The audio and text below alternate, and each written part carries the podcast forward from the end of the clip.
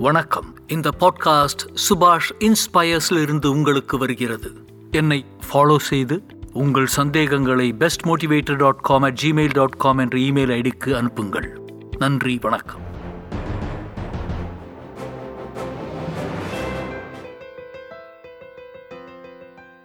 வணக்கம் குழந்தைகளே. சௌக்கியமா இருக்கீங்களா? இது உங்க சுபாஷ் தாத்தா. சுபாஷ் இன்ஸ்பயர்ஸ் என்ற சேனலிலிருந்து இதை கேட்டுக்கொண்டிருக்கிறீர்கள். இன்னைக்கு நாம் கேட்க போகிற கதை நரியும் கொக்கும். ஆங்கிலத்தில் the fox and the stork இப்போ கதைக்கு போகலாமா நரியும் கொக்கும். ஒரு பெரிய அடர்ந்த காடு. அங்கே பல மிருகங்கள் சிங்கம் புலி யானை அப்படி பல மிருகங்கள் வாழ்ந்து வந்தது. அந்த காட்டில் ஒரு நரியும் வசித்து வந்தது.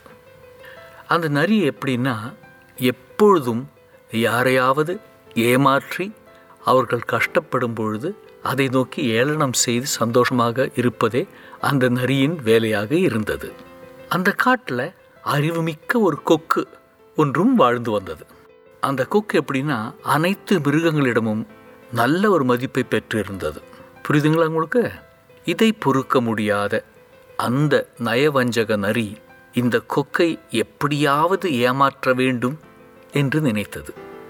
இந்த நரி என்ன பண்ணிச்சு தெரியுமா? ஒரு நாள் கொக்கு அதாவது நரி தங்கியிருக்கிற இடம் அந்த கொகைக்குள்ள அதுக்கு வெளியில் கொக்கு நடந்து போகும்போது இந்த நரி அந்த கொக்கை பார்த்து நண்பா உன்னுடைய அறிவை பற்றி நான் கேள்விப்பட்டிருக்கிறேன்.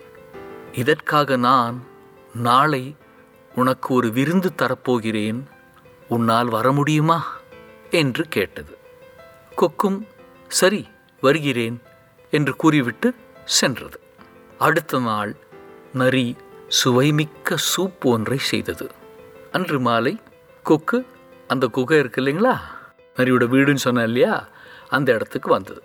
நரியோ திட்டமிட்டபடி சூப்பை அகன்ற ஒரு தட்டில் ஊற்றியது. அகன்ற தட்டுனா பிளேட் மாதிரி ஃப்ளாட்டாக இருக்கிற ஒரு தட்டில் ஊற்றியது.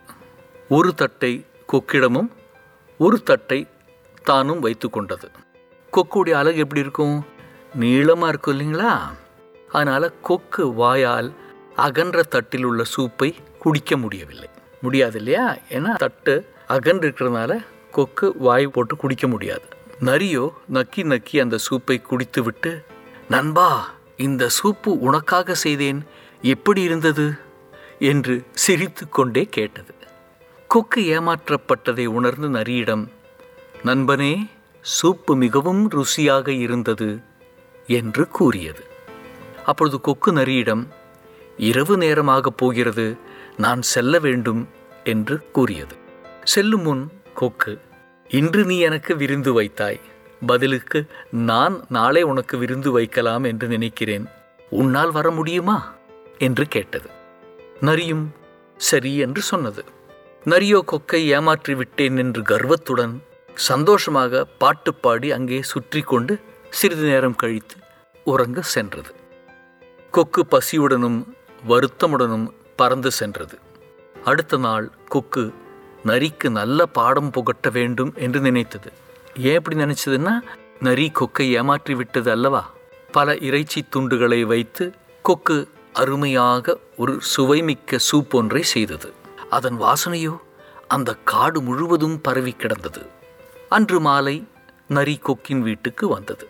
கொக்கு நரி வந்தவுடன் அந்த சுவைமிக்க சூப்பை சிறிய துளை கொண்ட இரண்டு குவளையில் ஊற்றியது. குவளை என்றால் ஜார். மேலே சிறிய வாயாக இருக்கும் கீழே அகன்றதாக இருக்கும். அந்த சூப்பின் வாசனையை முகர்ந்தவுடன் நரிக்கு வாயில் எச்சில் ஊறியது. இன்றைக்கு நமக்கு நல்ல வேட்டை என்று நரி நினைத்தது. கொக்கு குவளையை நரியிடம் கொடுத்தது. தன் வாயை குவளையில் நுழைத்து சூப்பை ருசித்தது. நரியினால் துளை சிறியதாய் இருப்பதனால் குடிக்க முடியவில்லை. அந்த குவளையின் ஓரங்களில் சிதறியிருந்த சிறு துளிகளை மட்டுமே நக்கி சாப்பிட நரியால் முடிந்தது. கொக்கு நரியை பார்த்து சூப் எப்படி இருந்தது? என்று கேட்டது. நரியும் ம் மிகவும் அருமை. இது போன்ற ஒரு சூப்பை நான் குடித்ததே இல்லை என்று பொய் சொல்லியது. அப்போதுதான் நரி ஏமாற்றப்பட்டதை உணர்ந்தது. நரி கொக்கிடம் விருந்துக்கு நன்றி என்று கூறிவிட்டு வருத்தத்துடன் சென்றது. அப்போதுதான் நரி. நாம் மற்றவர்களை ஏமாற்றும்போது அவர்கள் எவ்வாறு வருத்தப்பட்டு இருப்பார்கள் என்று உணர்ந்தது. அன்று முதல் திருந்திய நரி பிறகு யாரையும் ஏமாற்றியதே இல்லை. இப்போ குழந்தைகளே இந்த கதையில் உங்களுக்கு என்ன புரிஞ்சுது? நாம் மற்றவர்களை ஏமாற்றக்கூடாது. மற்றவங்களை நாம் ஏமாற்றினால் அவர்கள் எப்படி வருத்தப்பட்டு இருப்பார்கள் நமக்கு புரிஞ்சது இல்லையா இப்போ? அதனால் ஒருவரையும் ஏமாற்றாமல் இருப்போம். நாம் அனைவரும் சந்தோஷமாக வாழ்வோம். சரிங்களா? அப்பா அம்மா பெரியவர்கள் சொல்வதை கேட்டு நல்ல குழந்தைகளாக வாழுங்கள். இந்த கதை முடிஞ்சது. இப்போ சுபாஷ் தாத்தா போயிட்டு வேற கதையோட பிறகு வருகிறேன். வரட்டுமா? நன்றி வணக்கம்.